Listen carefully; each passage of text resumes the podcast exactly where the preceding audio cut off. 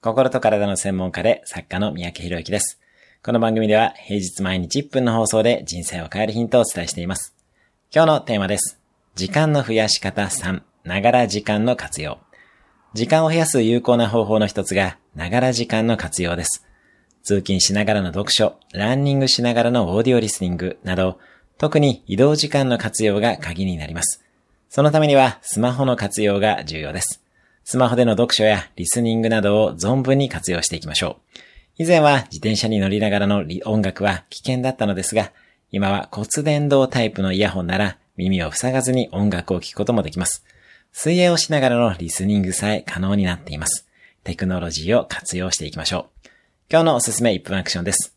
2つの作業を同時に1分間やってみる。今日も素敵な一日を。